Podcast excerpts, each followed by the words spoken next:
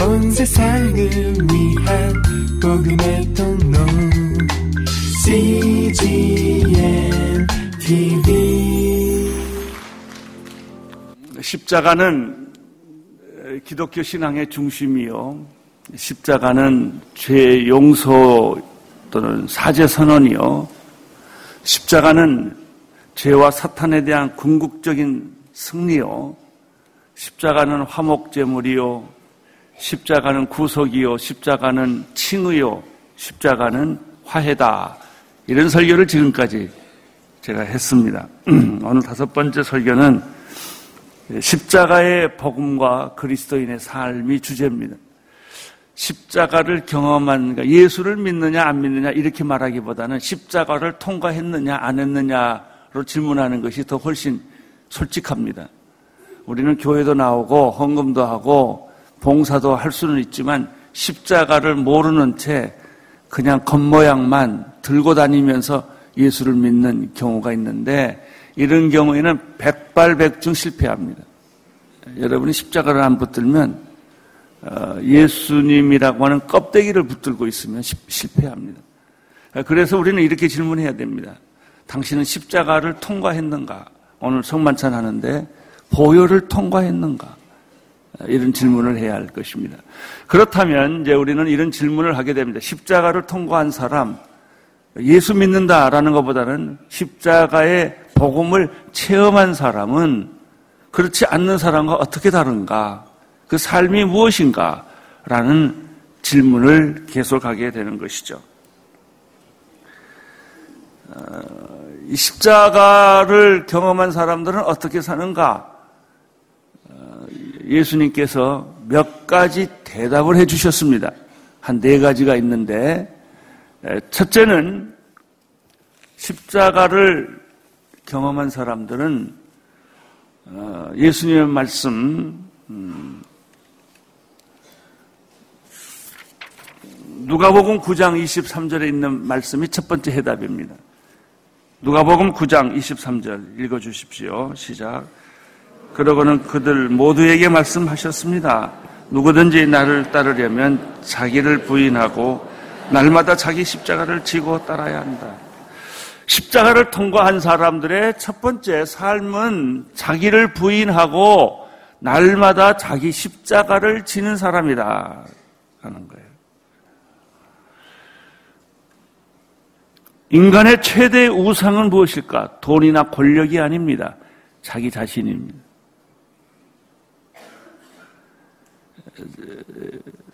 자기는 가장 아름다운 존재이지만 귀한 존재이지만 동시에 가장 무서운 존재입니다. 마귀가 무서운 것이 아니라 자기가 무섭습니다.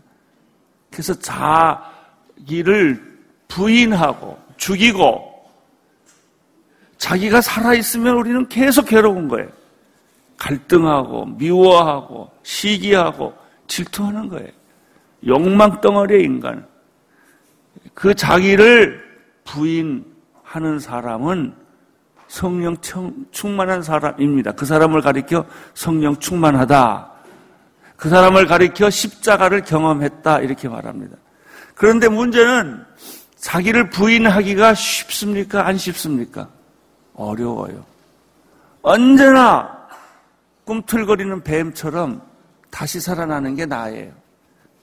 자기를 부인하는 것은 쉬운 일은 아닙니다. 그러나 십자가를 경험한 사람들은 자기 자신을 이길 수가 있습니다. 첫째, 자기를 부인하고 두 번째, 자기 십자가를 지는 사람. 어, 성경에 보면은 예수님도 온 인류를 위해서 예수님만이 지셔야 할 십자가를 지셨어요. 여기서 혼돈하면 안 되는 게요. 나도 예수님의 십자가를 질 수 있다는 건 안 돼요. 예수님만 지시는 거예요. 온 인류를 위해서. 그렇다면 나는 뭐냐? 내가 져야 할 십자가 따로 있는 거예요. 온 인류를 위해서 죄를 사, 십자가를 지신 것은 예수님만이 하나님의 아들이신 죄 없으신 예수님만이 하시는 일이라고 한다면 그러면 나에게는 내가 져야 할 십자가가 따로 있다 그 말이에요. 내가 져야 될 십자가. 그 내가 져야 될 십자가는 무엇인가? 누구를 위한 것인가? 그것이 내 가족이 가족을 위해서 십자가 지셔야 돼요. 또 친구를 위해서도 십자가를 져야 돼요. 동료를 위해서도 십자가를 져야 돼요. 나라와 민족을 위해서도 하나님이 우리 모두에게 주어진 십자가가 있어요. 그것은 예수님이 지시는 것이 아니라 십자가를 경험한 우리들이 그 십자가를 져야 돼요. 십자가는 피하고 싶은 거예요. 고통이요, 고난이요, 죽음이라는 것을 가리켜 십자가라고 그래요. 누가 좋아하겠어요? 누가 그걸 원하겠어요? 그러나 십자가는 내가 져야 합니다. 가족을 위한 십자가는 내가 져야 돼요. 자식을 위한 십자가, 남편을 위한 십자가, 아내를 위한 십자가 다 다른 사람이 질 수 없어요. 내가 지는 것이죠. 내 사랑하는 친구가 있는데 그 친구를 위해서도 내가 져야 되는 것이고 동료를 위해서 나라와 민족을 위해서 그 내가 꼭 져야 될 십자가는 피하지 말고 내가 져야 돼요. 근데 오늘 성경에 보면 재밌는 말이 하나 있어요. 날마다 그랬어요. 한두 번은 십자가 지기 쉬워요. 어떤 큰밥 먹고 희생할 수는 있어요. 그러나 그것보다 성 예수님이 우리에게 말씀하시는 것은 그 십자가는 한두 번 오지 않는다. 매일매일 찾아오는 것이다. 그 매일매일 십자가를 지는 것이 크리스천의 삶이다. 첫째는 자기를 부인하고 둘째는 자기 십자가를 지는 것이다.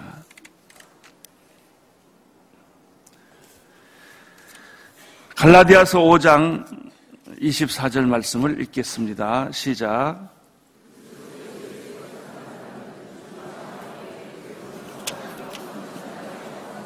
그리스도 예수께 속한 사람은 육체와 함께 그 정욕을 정욕과 욕망을 십자가에 못 박는 것이다. 세 번째입니다. 첫째는 자기 자신을 부인하는 것이고요. 두 번째는 자기에게 맡겨진 십자가를 피하지 않고 지는 것이 크리스천의 삶이다. 세 번째는 세 번째는 이게 재밌어요. 자기를 부인하는 것이 크리스천의 삶이라고 그랬는데 동시에 자기를 적극적으로 긍정하는 것이 크리스천의 삶이다. 우리는 자기를 부인하는 쪽만 너무 많이 생각을 했어요. 그래서 약간 우울해요. 약간 고통스러워요. 아, 자기하고 싸울려니 얼마나 힘들어요.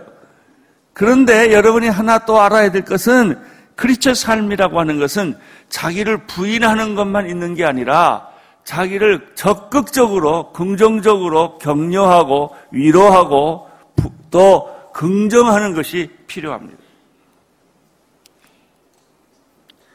자기를 부정한다는 것은 부인한다는 것은 모든 걸 다 부인한다는 거 아니에요. 내 안에 있는 죄성을 부인한다는 거예요. 오만, 시기, 질투, 음욕, 욕망, 그것뿐만 아니라 나의 자존심, 우상되고 싶은 것, 권력을 갖고 싶은 것, 이게 다 자기의 부정적 요소들이에요.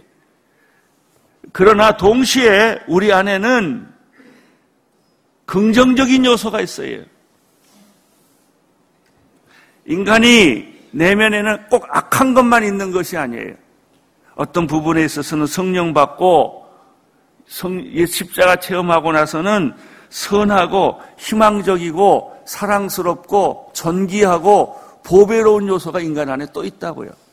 그런 것들은 적극적으로 격려하고 축복하고 희망을 심어주고 긍정적이 되라 그 말이에요. 내 속에 있는 악한 요소들에 대해서는 아주 무섭게 부인하고 거절하고 그것을 내 안에서 내쫓지만은 동시에 내 안에 있는 선하고 희망적이고 영적이고 하나님을 사랑하는 그런 것들은 격려하라 그 말이에요. 마태복음 6장 26절 말씀 읽겠습니다. 시작. 공중에 나는 새들을 보라. 씨를 뿌리지도 거두지도 창가에 쌓아두, 창고에 쌓아두지도 않지만 하늘에 계신 아버지께서 먹이신다. 너희는 새들보다 얼마나 더 귀하냐. 여러분 인간이 이렇게 자기를 부인하기만 하면은 말라 죽어요. 죽어야 돼. 말라 죽어야 돼. 그러나 동시에 말라 죽을 정도로 자기를 부인하지만은 부인하고 나면 다시 살아나요. 너희들은 공중에 나는 새보다 비교할 수 없이 존귀한 자들이다. 예수님이 그렇게 말씀해 주셨어요. 또 6장 30절 보세요. 6장 30절. 마태복음 6장 30절. 시작.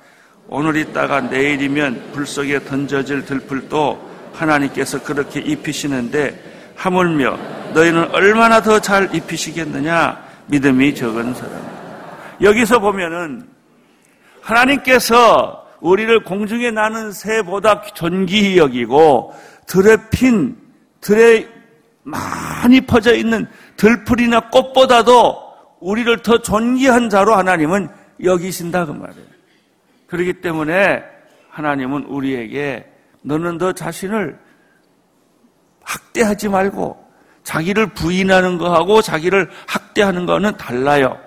학대하지 말고 너를 존귀히 여기고 하나님이 그렇게 하신 것처럼 귀중하게 생각하고 내 자신을 격려하고 축복하고 긍정적으로 생각을 하라 라고 하는 것입니다. 크리스천의 삶은 어떤 삶인가? 세 번, 네 번째, 원수까지 사랑하는 삶이에요. 내 이웃을 내 몸처럼 사랑하라고 성경은 말씀하셨는데, 이웃뿐만 아니라 성경은 원수까지 사랑하는 삶이 크리스천의 삶이에요. 이웃은 사랑하기 쉬워요. 내 이웃이니까, 내 가족이니까. 그러나 나를 힘들게 하고 나를 괴롭히고 내 인생을 깎아먹는 사람들, 그런 사람들은 사랑하기 쉽지 않아요. 화 안 내면 다행이에요. 그래서 우리가 하는 방법이 있어요. 안 보는 거예요, 이렇게. 미워하기는 힘들고, 그냥 무관심하고 안 보는 거예요. 그것도 안 된다는 거예요. 적극적으로 사랑을 하는 거예요. 원수를 내 몸처럼 돌봐주고, 배고프면 먹을 걸 주고 아프면 치료해 주고 너를 죽이려고 했는데 그래도 사랑하라. 그것이 예수님의 말씀이에요. 이제 마지막으로 예수님이 우리에게 하신 크리스천의 삶을 또 한 가지 다섯 번째 얘기를 한다면 그것은 내 자신을 희생하고 섬기라는 거예요. 섬김을 받지 말고 섬기고 지배하지 말고 종이 되라는 거예요. 10장 45절, 마가복음 10장 45절 같이 읽겠습니다. 시작. 인자 역시 섬김을 받으러 온 것이 아니라 섬기려 왔고 많은 사람들을 구원하기 위해 치를 몸값으로 자기 생명을 내어주려 온 것이다. 진정한 그리스도인은 섬기는 자예요. 진정한 리더는 지배하는 자가 아니라 섬기는 자예요. 진정한 리더는 통치자가 아니에요. 종이 되는 거예요. 이 원리를 예수님께서 말씀해 주셨습니다. 성김이란 어떻게 가능한 것일까? 자기를 부인하고 자기 십자가를 지고 원수까지 사랑하게 되면 섬길 수 있어요. 그냥 예, 내가 섬기지요. 그러면 안 섬겨져요. 섬긴다고 입으로 말해서 섬길 수 있으면 얼마나 좋겠습니까? 아니에요. 섬길 대상만 보면 더 화가 나. 안 돼요. 자기를 부인해야 섬겨요. 자기 십자가를 져야 섬길 수 있어요. 원수까지 사랑해야 섬길 수 있어요. 그때만이 성김이 가능한 것입니다. 그런데 여기서 우리가 산상설교처럼 참 좋은 말씀인데 문제가 있어요. 안 된다는 것입니다. 우리는 자기와 싸워보니까 얼마나 나라는 존재가 힘이 드는지 나 못 꺾어요. 자기 십자가는 피하고 싶은 거예요. 그리고 원수는 귀싸대기 하나 때리고 싶은 거예요. 섬기고 싶은 것이 아니라 섬김을 받고 싶은 것이 인간의 본성이고 존재의 모습이에요. 그런데 예수님께서 내가 십자가를 만약 이해했다면, 십자가를 통과했다면, 십자가를 경험했다면 이렇게 살 수 있다. 라고 말씀 주시는 것이 오늘 본문이에요. 오늘 말씀이 바로 그거예요.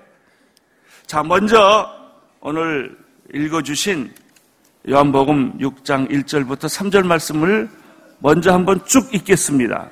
시작. 그러면 우리가 무슨 말을 해야 하겠습니까? 은혜를 더하게 하려고 죄 가운데 머물러 있어야 하겠습니까? 결코 그럴 수 없습니다. 죄에 대해 죽은 우리가 어떻게 죄 가운데 그대로 살겠습니까? 그리스도와 연합해 세례받은 우리는 모든 그리스도인이 죽음신과 연합해 세례를 받으신지 알지 못하겠습니까? 네. 여러분, 우리가 그리스도인으로서의 사는 삶이 왜 실패하는 줄 아세요? 예, 원하지 않아서 내가 그런 생각이 없어서 실패하는 것도 아니고 그런 의지가 없어서 실패하는 것도 아니에요. 그렇게 내가 잘 살고 싶은데 예수님 말씀대로 잘 살고 싶은데 안 되는 이유가 딱 하나예요. 내 안에 있는 죄 때문에. 죄가 있는데 그 죄가 나를 그리스도인답게 살지 못하게 하는데 문제는 그 죄를 내 안에 있는데 제어하지 않았다는 거예요. 여기서 우리의 갈등이 생깁니다. 어, 나 예수 믿는데, 나 세례 받았는데, 나 교회 열심히 나가는데, 나 설교 매일 듣는데, 왜 내 안에 있는 죄는 없어지지 않는 것일까?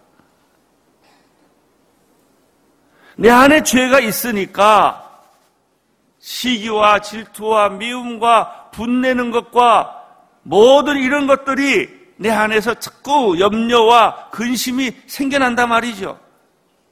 그 원인은 다른 거 아니에요. 죄예요. 죄. 원죄에 대한 무지. 이 죄를 없애는 것은 내 의지도 아니고 내 지식도 아니고 내 착한 행위가 아니에요. 내 원죄를 없애는 것은 십자가예요, 십자가. 결론이 뭐예요? 십자가를 잘못 믿었다 이거예요. 겉으로만 믿었다 이거예요. 십자가를 믿는 척만 했기 때문에 내 안에 있는 죄는 없어지지 않았다는 거예요. 내 안에 죄가 없어지지 않았기 때문에 나는 내가 원하지 않는 일들, 마음은 원하되 원할, 원하지 않는 일들, 할 수 없는 죄들이 자꾸 마치 뭐하고 똑같으냐면은 반죽이 삐쭉삐쭉 나오듯이 이렇게 막으면 일로 터지고 이렇게 막으면 일로 터지고 자꾸 이런 것들이 튀어나온다는 거예요. 이유가 뭐예요? 내 안의 죄를 아직도 해결하지 않았기 때문에. 여러분이 세례를 받았는데 가짜 세례를 받았어요. 눈물 조금 흘리고 세례 받는 순간에야 진실하지요. 진지하지요. 그러나 세례 때 죄가 안 죽었다는 거예요. 죄가 죽은 척 한 거예요. 여러분이 예수 믿을 때 죄가 죽은 척 한 거예요. 어느 정도냐면 교회 들어올 때는 죄가 갑자기 조용해져요. 싹 숨어 있다가 교회 나가는 순간 주차장에서부터 죄가 슬그머슬그머니 나오기 시작을 해요. 죄가 없어졌다면 슬그머니 슬그머니 나올 게 없다니까요. 근데 아직도 우리는 예수 믿은 게 가짜고 세례받은 것이 가짜고 십자가를 믿은 것이 진신 진짜가 아니기 때문에 죄가 실제적으로는 죽지 않은 거예요. 이것이 오늘 말씀이에요.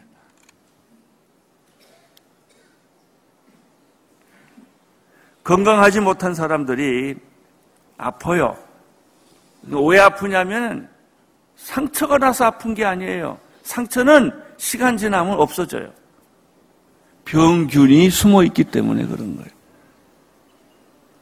바이러스가 내 몸 안에 침투해서 눈에 보이지 않지만은 그게 깊은 곳에 숨어 있어서 나를 속이기 때문에 그런 거예요. 때가 되면은 그 바이러스는 드러나기 시작하는 거예요. 그러면 그 사람은 병들 수밖에 없고 죽을 수밖에 없습니다. 진정한 그리스도인의 삶이란 죄에 대해서 죽은 자만이 가능해요. 근데 죽지 않은 사람은 잠깐은 유예할 수 있어요. 당분간은 괜찮아요. 내가 정신을 똑바로 게 살고 있는 동안에는 죄를 안 질 수 있어요. 그러나 어떻게 우리가 24시간 1년 12달 내 인생을 똑바르게 죄 안 짓고 살려고 신경을 쓸 수가 있어요. 나도 모르는 사이에 또 넘어지고 또 넘어지는 까닭은 내 몸 안에 병균이 있으니까 죄가 있으니까 그런 거예요. 여러분 우리는 죄와 싸우는 게 아니에요. 싸우면 져요. 그러면 어떻게 해야 돼요? 죄를 결정적으로 파괴시킨 사탄의 세력을 격침시킨 십자가를 믿느냐 안 믿느냐에 따라 있어요. 십자가를 보혈의 피를 십자가에 고난 당하신 예수 그리스도를 내가 믿으면 내 안에 있는 숨어 있는 죄들은 그 즉시 죄 문서는 찢겨지고 그 즉시 죄는 십자가에 못 박히고 보혈이 지나가면 죄는 순식간에 사라지게 돼 있는데 이것을 우리가 안 믿거나 적당히 믿거나 했다는 것입니다. 죄는 어디서 죽었습니까? 십자가에서 죽었습니다. 십자가에서 죽었기 때문에 십자가를 바라보고 십자가의 피를 진정으로 믿으면 그 죄는 내가 착하게 살건 인격적으로 도덕적으로 훌륭하건 훌륭하지 않건 죄는 사라진 거예요. 십자가에서 죄가 죽었다는 사실을 보여주는 사건이 세례예요, 세례. 그래서 오늘 세례에 그리스도와 함께 세례받은 연합된 너희는 이렇게 말하는 어찌 다시 죄를 질 수 있느냐 이런 얘기 아닙니까? 내 안에 죄가 죽었다면 어찌 죄가 다시 내 안에서 나올 수 있겠느냐 그런 말 아닙니까? 그러면 우리는 좀 더 깊이 들어가 보면 과연 내 안에 있는 죄는 죽었는가라는 질문을 던져야 돼요. 어떻습니까? 여러분 안에 죄는 죽었습니까? 여러분 십자가 믿잖아요. 내가 십자가를 믿는 순간에 죄는 파괴되는 거예요.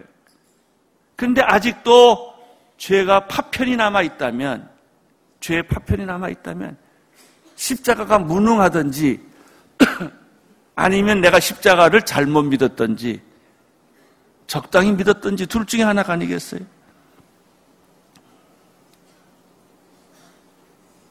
시작.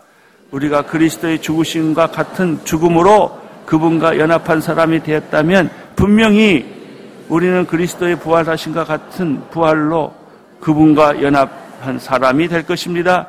우리의 옛사람이 십자가에 못 박힌 것은 죄의 몸이 멸하여 우리가 더 이상 죄의 종이 되지 않게 하려는 것입니다.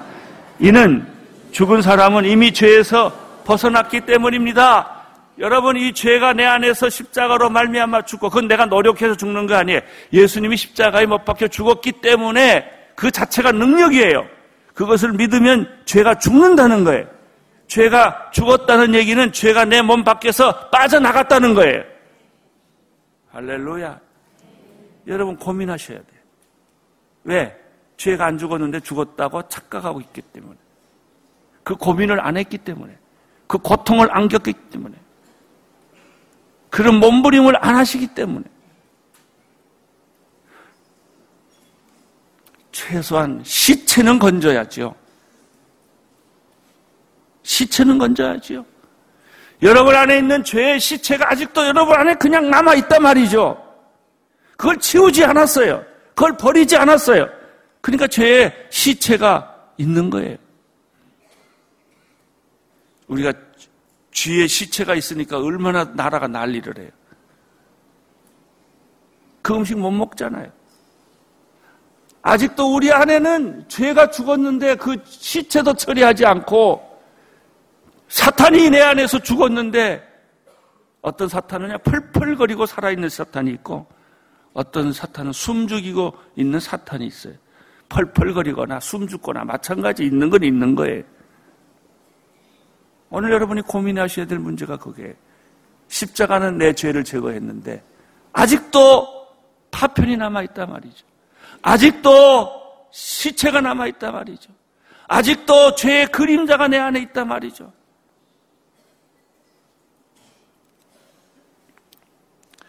로마서 6장 8절 읽어주세요. 시작. 우리가 그리스도와 함께 죽었다면 또한 그분과 함께 살 것을 믿습니다.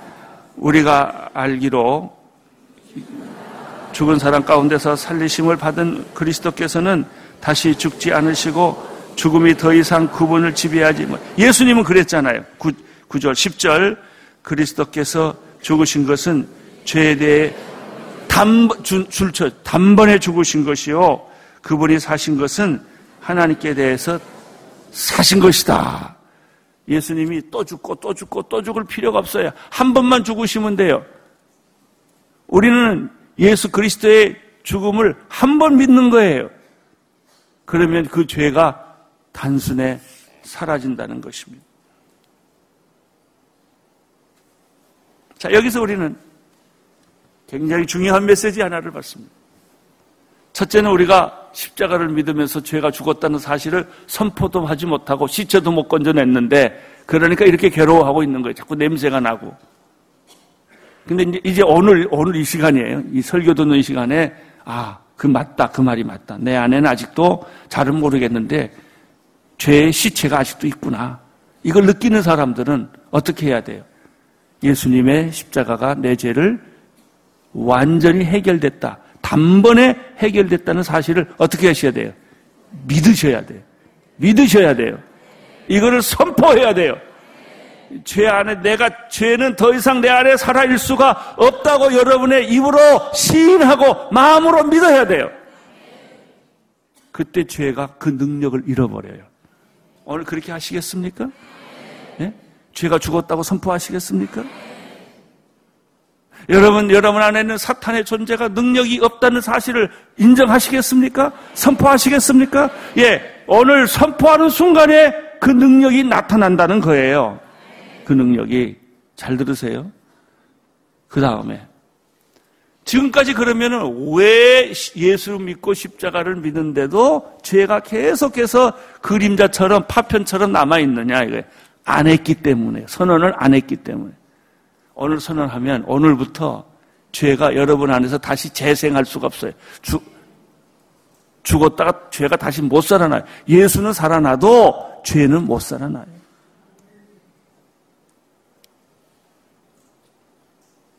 자, 11절 보세요. 11절. 시작. 이와 같이 여러분도 자신을 죄에 대해서는 죽은 자요. 아멘이에요? 잠깐, 잠깐, 잠깐. 아멘이에요? 예. 여러분도 제 자신의 죄에 대해서는 어떻게 한 자요? 죽은 자. 아멘. 선언합니다. 선포합니다. 나는 그렇게 믿습니다. 그 다음 성경 구절. 하나님께 대해서는 그리스도 예수. 나는 산 자입니다. 그래서 어떻게 말 나는 죄를 안 질 수 있다라고 선언해야 돼요. 그러면 죄 짓고 싶은 마음이 순식간에 사라져요. 몸에서 떠나요. 염려와 근심과 걱정이 떠나는 거예요. 여기서 중요한 것은 결심이에요. 결심. 예수님이 이제 다시 십자가 못 박혀 죽으셔야 되는 일은 아니 2000년 전에 죽었기 때문에 그 능력은 살아 있어요. 그래서 그 사실을 여러분이 뭐 해야 돼? 인정해야 돼요. 믿어야 돼요. 선포해야 돼요. 그리고 어떻게 해야 돼요? 내가 죄가 살아나려고 그러면 뭘 해야 돼요? 선포해야 돼요. 죄는 죽었고, 단숨에 죽었고, 나는 살았다. 하는 것이죠. 12절, 13절 읽어주세요. 시작. 그러므로 여러분의 죽을 몸에서 죄가 왕노릇하지 못하게 해 몸의 정력에 순종하지 말고 또 여러분의 지체를 불의의 무기 무기로 죄에게 주지 말고 오직 죽은 자 가운데서 다시 사신 자처럼 여러분의 지체를 자 이제 결 의의 자 이제 결론 났죠. 먼저 예수님의 십자가의 죽음으로 여러분의 죄는 뭐 했다? 사형 선고 받았다. 두 번째 할 일, 이제 여러분이 뭐 하면 시체 건져내라. 그리고 선언하라. 내 몸이 죄의 병기가 아니라 의의 병기다. 이제 나는 나쁜 짓 하기 위해서, 죄 짓기 위해서 내 육체가 존재하는 것이 아니라 하나님의 영광을 위해서 존재하는 것이다. 선언하세요. 선언하면 그대로 기적이 일어나요. 이것을 가리켜 능력이라고 그러는 거예요. 죽었다가 뭐 안전뱅이가 일어나고 봉사가 눈 뜨는 것도 기적이지만 여러분이 앞으로 죄 안 짓는 게 능력이에요. 죄 질 때마다 선언하셔야 돼요. 오늘 성만찬 피 먹고 살 먹잖아요. 선언하셔야 돼요. 선언하세요. 그러면 죄가 사라져요. 그러므로 여러분의 죽을 몸에서 죄가 왕노를 하지 못하게 해 몸의 정욕에 순종하지 말고 또 무기에 죄에게 내어주지 말고 오직 죽은 자 가운데서 다시 사신 자처럼 여러분의 지체를 의의 무기로 하나님께 들으십시오. 14절 시작. 죄가 여러분을 지배하지 못할 터인데 여러분의 율법 아래 있지 않고 은혜 아래 있기. 아멘. 결론 났어요. 이제 죄 질 때마다 선언하십시오. 유혹받을 때마다 선언하십시오. 죄의 시체가 냄새를 피울 때마다 시체를 제거해 버리세요. 할렐루야.